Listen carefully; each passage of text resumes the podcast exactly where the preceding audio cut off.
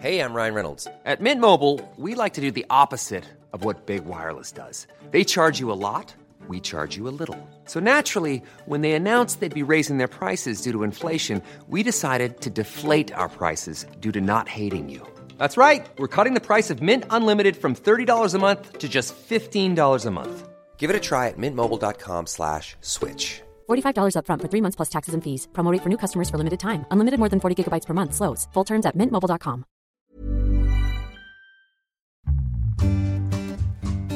Stocks for beginners. I think the last two years have helped people develop some pretty nasty habits in terms of return expectations. I mean, there's been times in history where stocks have just gone sideways or, you know, it's just been, you know, a small return or just the dividend. So making money while investing is certainly not a right. And I'm very concerned about what happens if we just kind of have this soupy macro backdrop and nobody wants to really help risk assets. The Fed hasn't hiked high enough to really hurt them, and we just kind of go sideways. Hi, and welcome back to Stocks for Beginners. I'm Phil Muscatello. Researching individual stocks can take a lot of time. In one particular case, there were 8,599 news articles since January 1 this year that would have taken 860 hours to read. Add to that some historical data, and you would have needed 1.32 years of reading to catch up and see the subtle shift in the way that Netflix was spoken of, and that was prior to its fall. How much information do you need, and how can you put it at your fingertips? Hello, Tyler. Hey, Phil, thank you for having me. Tyler Tucci is the head of research at Cinerai. Do you do a lot of reading? I certainly don't do as much reading as our AI does. And uh, I've found over the last, you know, 10 years of my career, the reading list has changed. When you come in, you read, you know, your liars, pokers, your fortunes formulas, the, the starter kit. And you may not understand everything, but I think that is a very important place to start. And then you go about your career for about five years and come back to those books and go, oh, this makes a whole lot more sense now. These days, I find myself reading more, more technically based things as opposed to, you know, I would call it fun finance reading, your market wizards, your things like that. I just did pick up A Man for All Markets by Edward Thorp. I loved Fortune's Formula. It's one of my favorite favorite books. I, I highly recommend it to all your listeners. Which one's that? Uh, just repeat the name again so we can, um, I'll put a, a link to it in the show notes and blog post. Fortune's Formula. I think it's a great read. It's it's very very interesting. Why is that? Um, what's a key takeaway from it? It's how to think about and how Edward Thorp thought about position sizing and risk taking and you know blackjack and how it basically was able to go from counting cards playing blackjack to trading stocks and basically it is the betting system and the risk management side of investing which i actually think is more important than you know going in there and executing the trades yeah. Okay. Fantastic. So tell us about your background in finance. How did you get here? And um, I believe you started in sales and trading at uh, the Royal Bank of Scotland. I did. I came through the sales and trading program, so it was uh, you know a great opportunity to see all different sides of sales and trading, different asset classes, different roles within those asset classes by the time I left, I was an interest rate strategist focusing on the front end of the interest rate curve, among other things. My area of expertise has always kind of been like the Fed and how to trade the front end, basically euro dollars through five years based on, you know, what they're doing. From there, I moved to the real money buy side. I was the trader of basically G10 government paper. And then I also did some FX related cash management stuff. After that, I launched my own fund in 2019 or 2018. God, it's it's already 4 years on.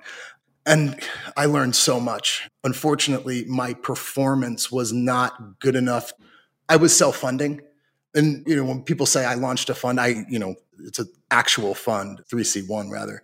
So it was obviously quite expensive to maintain and the operational costs were pretty intense and the performance was just not good enough. And I had a positive year, but it has to be quite positive, especially when, you know, you're a new manager, you're trying to raise money. The easier allocations are for people with track records and people who have, you know, some institutional support.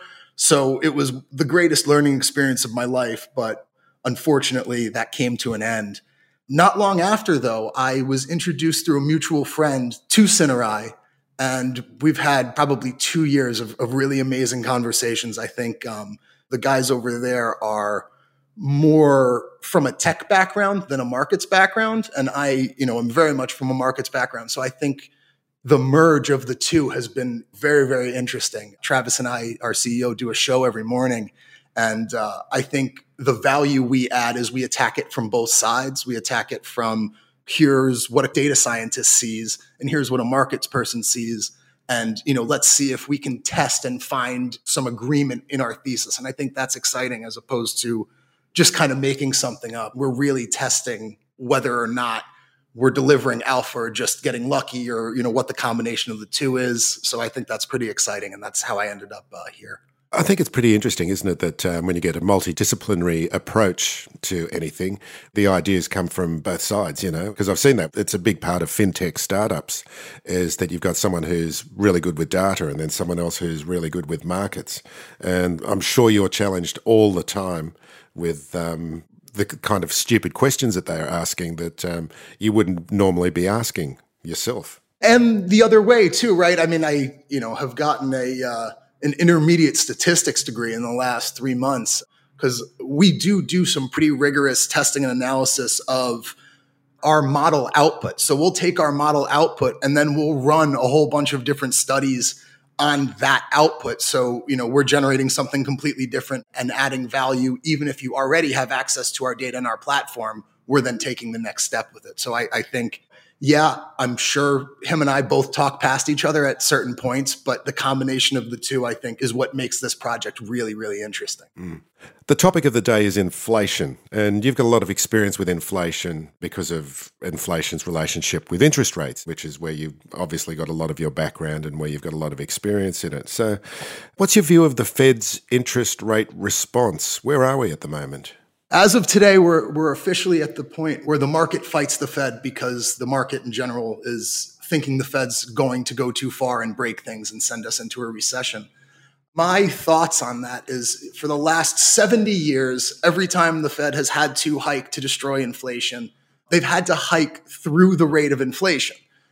I don't actually think that this Fed has the stomach, unless inflation comes down meaningfully, unless at the end of the year we're back at three and a half percent. Sure, they could hike through a three and a half percent inflation rate in a pretty short order.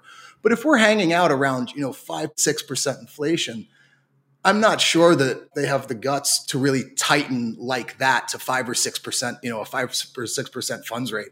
In 2018, everything went crashing down well before we got there. So I'm not very sure that they are going to be able to get it there, especially because the connection between US rates and the global economy. Japan's still at zero rates. They're doing a good job insulating their market for now, but they own most of their market. The ECB, I mean, this is pretty much an unadulterated disaster. That's the um, European Central Bank, isn't it? Yes, the European Central Bank. I mean, it's not going well. They're trying to fight to get back to a zero policy rate, not even a positive one, just zero. And the euro is headed straight lower. And that's largely a function of the stakeholders of monetary and fiscal policy in Europe are not the same people, right? So it's very hard to get an agreement when what's good for one is not necessarily good for all. Because the difference, sorry, I just wanted to break this down a bit. The monetary and the fiscal policy, one's conducted by the central bank and the other is the government and how much money that they're spending. Is that the case? Yeah. So the ECB controls monetary policy for all of Europe while each country controls their fiscal policy. So generally in the US or countries where it's one central bank for all, the policies are generally somewhat in agreement or at least working towards the same goal and working in tandem. In this case, you can have, you know, it's almost like random, the juxtaposition between the two. And in this case, widening spreads, and by that I mean the German 10 year bund is the, I guess, the, the standard bearer or the comp for European interest rates and the spread between that and peripheral debt, i.e., Italy and Portugal, is something that is looked at as a way of, of looking at you know funding stress. And the minute the ECB opened their mouth about hiking rates, spreads started to widen out, and they've already had to backstop that. They've announced a plan to buy basically periphery debt with the proceeds of the French and German debt. So they already have to act to close these spreads they're not even at the starting block yet. They've signed up for the race. That's going to be very hard for the Fed to meaningfully tighten policy way through them while that's going on. And the other thing is, as the Fed tightens policy, the interest on the debt increases significantly. I mean, from 1% to 3% is a pretty big move. At some point in the future, you'll have to start issuing debt to service the debt. And that's when things start to get a little sketchy. And finally, I guess, mortgages. Mortgage rates have almost doubled in the last six months. And the way the US property market works, I really don't think that significantly higher mortgage rates will be stood for by the authorities. There's a certain level at which I think they'll decide that it's too painful and, and have to stop. So those are a whole bunch of headwinds to, you know, a significantly higher funds rate. Personally, I kind of think this ends in stagflationary territory. If I had to put some numbers on it, say CPI's five, the funds rates at four, and the next four to five years of forward returns in equities and bonds are flat, or you're just getting the carry on the bonds. But as we were talking before we started, I think the last two years have helped people develop some pretty nasty habits in terms of return expectations. I mean, there's been times in history where stocks have just gone sideways or, you know, it's just been, you know, a small return or just the dividend. So making money while investing is certainly not a right. And I'm I'm very concerned about, you know, what happens if we just kind of have this soupy macro backdrop and nobody wants to really help risk assets the Fed hasn't hiked high enough to really hurt them, and we just kind of go sideways. Yep. I always like looking historically at what's happened in the past. And um, in the, the last inflationary period, which was really in the early 80s in the US, and well, I think it was Paul Volcker, who was the Jerome Powell of the day, actually had the stomach to put up interest rates to a high enough level where it would crush inflation. But of course, it brought along a big, big recession. But I don't think these days anyone has got the stomach for that kind of action anymore. And the other thing, too, is that when Volcker got to work, things were already pretty bad. The jobless rate was already heading significantly higher. In this instance, the Fed slammed the brakes on a smoking hot real estate market, an equity market at all time highs, you know, a pretty healthy economy that they're destroying. They're not making bad worse. They're making good bad, which is, you know, where I kind of base my expectations for flattish forward returns on, if that makes sense. Yeah, but we were talking off air that um, really what you're looking at, I mean, what your crystal ball is saying to you, that we're looking at three or four years of um, pretty anemic equity returns. Yeah so Cinerai data definitely shows some really significant downside over the next three months. We have Fang trying to find a bottom in October, but that doesn't necessarily mean we see the big snapback that we've traditionally got. COVID being one of those. Had you bought the, you know, the you would have had a great trade quickly. It took 18 years, I think it was, for uh, Intel to reach its 2000 high. So, you know, it could take a long time to get back to those levels. And that's my thought is it's not necessarily that for the next 3 years I don't think stocks are going to get drilled in a line straight lower, but I just think the speed at which they will recover is going to be a bit damper than we're used to. Mm. Take the long-term view. Normally, being a little extra might be a bit much, but not when it comes to healthcare. That's why United Healthcare's Health Protector Guard fixed indemnity insurance plans, underwritten by Golden Rule Insurance Company, supplement your primary plan so you manage out of pocket costs. Learn more at uh1.com.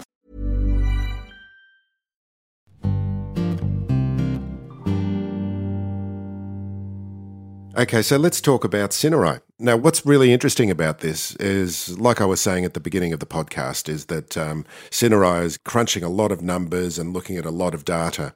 Now, I talked about one particular aspect of it, which is looking at articles. So that's obviously something to do with sentiment. So there are six health factors that uh, Cinerai is looking at in the data and the, the numbers that are being crunched here. And I think it's worthwhile looking at these because it's also a way that um, beginners can start to think about how to look at companies, look at stocks, and the kind of factors that affect the price. So over to you, Tyler. So I'll explain kind of our, our process broadly and then drill down into each factor. So Cinerai and our platform is Felico, which is the platform that users can sign up and get our data as well. So Felico has these six health factors, and the process is, is basically the following. So our AI reads pretty much anything written on the searchable internet, plus a few things that you know are less searchable. Is that like what journalists are writing about a particular company, for example, across the whole range of media outlets? Yeah, it can be quantitative or qualitative. So if a CEO comes out and revises a number specifically, gives a quantitative measure, our AI will adjust to that quantitative adjustment. But yes, the AI also takes into account who wrote it, how it contributes across our six health factors. And then we standardize all of the articles to basically give a score between negative one and one, which shows the overall view of that given health factor. So we have we have six different health factors like I mentioned. If you are a fan of MBA style studies, Porter's five forces, things like this, these principles you'll see some familiarities in here. The first one and my favorite one personally is earnings power. So the health factor is called earnings power, but it really uh, is comprised of anything that has to do anywhere that the AI read having to do with costs, revenue, profitability, new products, partnerships, and returning capital to shareholders. I've also found personally that if you look at where this sits on earnings week versus the price, it actually has generated some interesting observations about outsized moves. So, for example, our earnings factor completely turned down months before the last uh, Netflix earnings disaster, for example. On the bullish side, actually, we were able to catch some upside in KC, which is Kingsoft, that's a Chinese technology company, because on the other hand, since March, the earnings power metric had just been going straight up into a sideways equity price. So for me, that's exciting because that's something you can systematize. And, you know, I've kind of turned it into my own personal earnings betting system. The second and probably, you know, I would argue second most important factor we have is competition. And basically the AI is reading for anything that has to do with competitive forces, changes in pricing schemes, changing customer relationships, if bargaining power is changing, if market leadership's changing. These are all things that the AI will then synthesize, standardize, and then score. And then there's a couple more here. I won't give everyone everyone because I encourage everyone to go just check out the website or check out Travis and I's show in the morning. Have a look at the details online, yes. Yeah, but the last one I would give is management. And I think this one's interesting because it's picked up things like our management score turned up for Twitter right before Elon Musk made the buyout offer, for example. And likewise, it actually turned down in Tesla. Similarly, if you looked back at the data, we had a very low management score in Amazon when Jeff Bezos stepped down and turned over to new management. So I definitely think separately they're powerful. Together, they're also very powerful. Personally, the one I use the most is earnings power. But, you know, we have our, I'll call them our core four, which is earnings power, management, reputation, and competition. And the other two are systemic and ESG. There are some people who have pushed back on using ESG as an indicator. I was one of those people. But what Travis found, and I think is very interesting, is that our ESG measure also picks up, I think of it more as a measure of company goodwill. It's able to see basically if a company is very profitable, they will have more money for projects like ESG and things like that. So it's not just a measure of is this company green? It's do they have basically free cash to invest in, you know, green initiatives, which has actually been a somewhat positive positive signal. Well, that's a pretty interesting indicator that um, a company has the freedom to invest in, say, some green projects or um, environmental, social projects, which means that they do have the money sitting there. Yeah, and I thought that was very interesting because as someone who kind of dismissed ESG as a you know, a market timing factor, let's say, that it was descriptive of something else was very interesting. And that's why I share it. So before you uncheck the ESG box, just please keep that in mind. And then the last one is we measure for systemic, which is just like the macro. Our overall systemic indicator is pretty poor at the moment. It's pretty negative because we do gross this up and look at it on a market level as well. And yeah, as I was telling you before, you know, as someone who has made a lot of their money on the long side, being bullish, expecting Fed policy to shift dovishly when things get a little hairy, our forecasts are really nasty. You know, we still have significant downside in semis called. We still think that Baba's going back into double digits, for example. We really do see a good bit of pain here. I think we have Fang in general bottoming in October, but we have some pretty nasty downside targets in the meantime before we're ready to make the bullish call. If I had to make a bullish, if I had to use Felico to make a bullish call, the one we're probably most interested here is in biotech.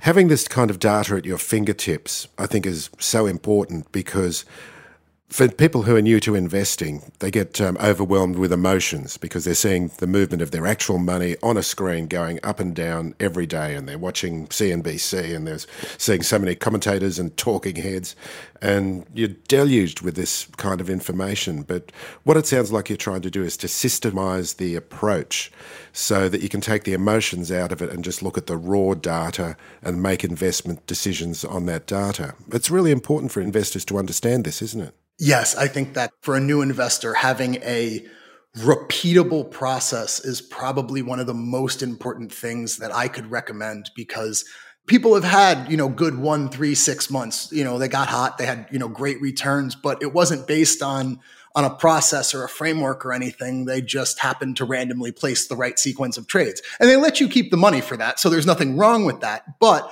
on a longer term basis, you really need to think about okay, what does this money need to do for me? You know, am I trying to pay for a new car short term? Am I trying to pay for somebody's education longer term? What liquidity needs am I going to have? Can I lock this money up for a while? But having a process and thinking about what you need your money to do is just so imperative if you're going to be managing your own money. There's many people that would be listening who are going to be sitting on a lot of paper losses right at the moment, and your forecast is bleak. Do you think it's better for people to, you know, we're not giving any personal advice here. We can't give personal advice, but um, so many times people have lost money by selling when markets have turned bad. Do you feel like a longer term approach might be a better way of viewing things, despite people's own liquidity issues, as you pointed out? I think it's important to know whether what you have is an investment or a trade, and you need to know that beforehand. I think there's a lot of people who I'm long for a trade and then it turns into an investment. I mean, how many, you know, I'll raise my own hand on that one, right? Like, yeah, okay, I'll double down here instead of stopping out. So I think it's important to, before you enter, you need to think about okay, do I think this is a good five year idea? Is it a good five minute idea? And you need to stick to whatever that is. So if your five minute idea is going wrong, yeah, you're probably going to have to lock in the loss on that. If you bought something because you think, for example, the next 10 years in biotech looks great, if you bought a biotech company and you're down 15% on it, I don't really think you've let the story play out. So if you've bought it for five years, then hold it and that's fine. And that's the intention you had. So as long as all the positions you have are intentional, I think that's that's what's important. So if you have dead weight in your portfolio and you don't think it's coming back, yeah, I would recommend thinking about decreasing the size of that position and allocating to something else, a better idea you have. But it's important to know what you own and how long you own it for and why you own it. Okay, well, let's get to biotech that you referred to a moment ago, and that that's one of the things I like. I got a little bit of a shock when you said biotech because I know how long the stories in biotech take to play out. If you don't understand biotech, you don't understand the amount of time that's involved, the regulatory requirements, the testing, and we're talking you know, up to a decade and more for a story to play out. So tell us about biotech and why you see it as an area that might possibly be something to be bullish about. I mean, it's not really up to me. And that's the interesting thing is it's Felico data that's just so unbelievably bullish. And we are more bullish on certain components of the XBI. The XBI is the US based biotech ETF.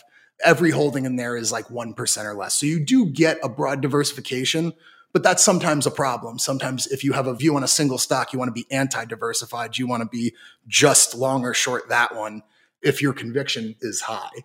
So it's really, you know, a function of Felico data that's just flagged a outsized number of companies as for potential upsides. And if I could be more specific without giving tickers, it is not the acquirers of the technology, it is the innovators. So it's the smaller companies that we think we've had a decent bear market in biotech. The balance sheets are in decent shape. So we should see there's enough fresh cash there for some acquisitions. So I think that's what Felico is picking up and has in mind. But, you know, like we said at the outset, that AI reads a lot more than I do. So I leave the big decisions to it on stuff like this. Well, let's have a talk about Felico and Cinerai. A new user coming to have a look at the website.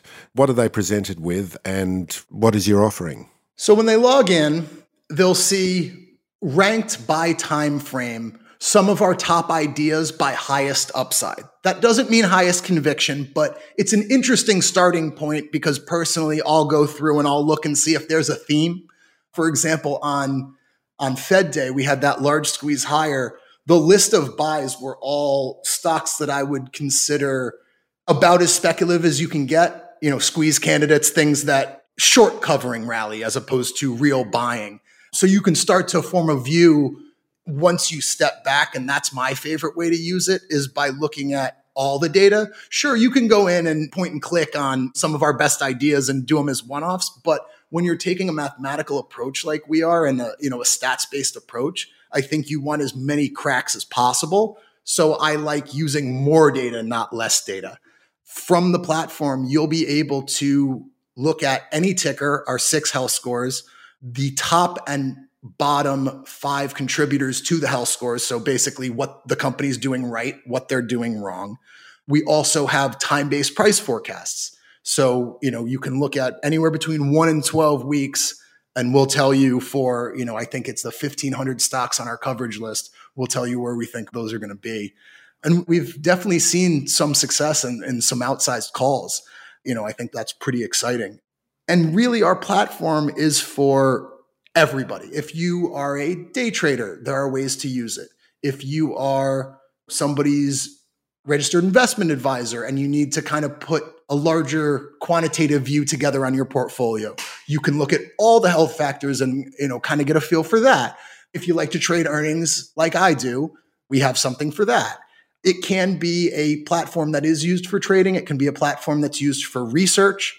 That's why we're excited about it. I think it's got institutional applications. We've talked to some hedge funds about using our data. It's got retail applications. We want people to sign up on Felico. We want them to use the data and we want them to do their own studies on our data like we do. And I think that's the real value is when you take our output and then you can start using it in your investment framework. You know, you don't have to just blindly blindly follow Felico completely. It's just another great tool to have. So when you're looking at, you know, I look at positioning, I look at pure sentiment, I would say. And then, you know, I kind of look at this I'm a technical analyst as well. I kind of think about these as as technical indicators almost. You know, it's an oscillator between minus one and one. And based on how those move against price, you actually can generate tradable signals. So, I mean, I think, you know, we've almost given too much because there's so much on the platform. You can go by single name, you can go by sector, you can back it up and look at, you know, how we view the whole market. So that's why I work with these guys and I'm here to tell you guys about it is I think this is different than your general here's a one factor sentiment indicator right or you know something like that and those definitely have their place but this is a bit different and our ceo he's a quant right and not just that he built this ai not for markets he just realized that it could trade markets as well i mean there's lots of applications for this it is a tech product that just happens to have markets applications and that's what i think is interesting i think there's so many instances of people want to beat the market, so they just goal seek something. This is not goal seeked. This is AI that learns. It could be doing a bunch of different things, but we just happen to realize that it's a pretty good trader too on top of everything else. Okay, so well, here's a question without notice then. When you're talking to the, the tech guys, what's a question, say, that they've asked you that's made you think back to your own first principles as an investment analyst? something that's made me challenge my own beliefs? Yeah, I'd say that. Yeah, that's a good way of looking at it.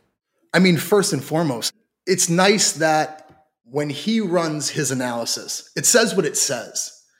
So the biggest thing for me is this helps eliminate the human bias and my human bias. You know, the biggest takeaway has been there's been so many instances where we're testing our output. So I'll trade it in an E-Trade account, like pretty small size, just because we have a whole bunch of other grand plans for this stuff. We have some other financial services products we think we can, you know, our data lends to. So we're very much actively testing this. We want to trade this. We're not just trying to hand this to somebody else and say, here you go, you trade it. We think we can trade it. We think we can make money. We're just sharing it.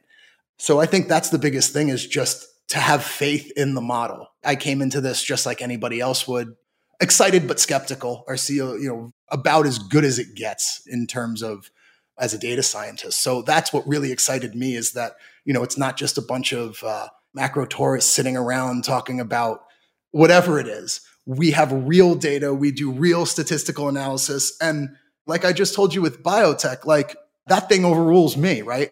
And that's the thing I've learned is, you know, I've started to really trust this thing. And I've seen some some crazy red to green moves when I thought things were left for dead, like all kinds of things that have really made me believe in this. That's great. And um, so we'll put all the links in the episode notes and the blog post. And we'll also put some links to a couple of your videos as well, because um, I've watched a couple of the videos as well. They're great viewing and a lot to be learned from there. So, Tyler Tucci, thank you very much for joining me today. Thank you for having me. If you found this podcast helpful, please tell a friend, especially if it's someone who needs to start thinking about investing for their future. You'll be helping them and helping me to keep this show on the road. Stocks for Beginners is for information and educational purposes only. It isn't financial advice, and you shouldn't buy or sell any investments based on what you've heard here. Any opinion or commentary is the view of the speaker only, not Stocks for Beginners. This podcast doesn't replace professional advice regarding your personal financial needs, circumstances, or current situation. And thank you for listening to my podcast.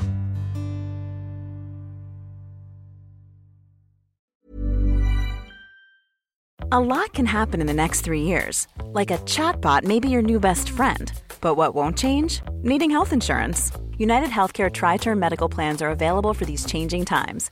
Underwritten by Golden Rule Insurance Company, they offer budget friendly, flexible coverage for people who are in between jobs or missed open enrollment. The plans last nearly three years in some states, with access to a nationwide network of doctors and hospitals. So, for whatever tomorrow brings, United Healthcare TriTerm Medical Plans may be for you. Learn more at uh1.com.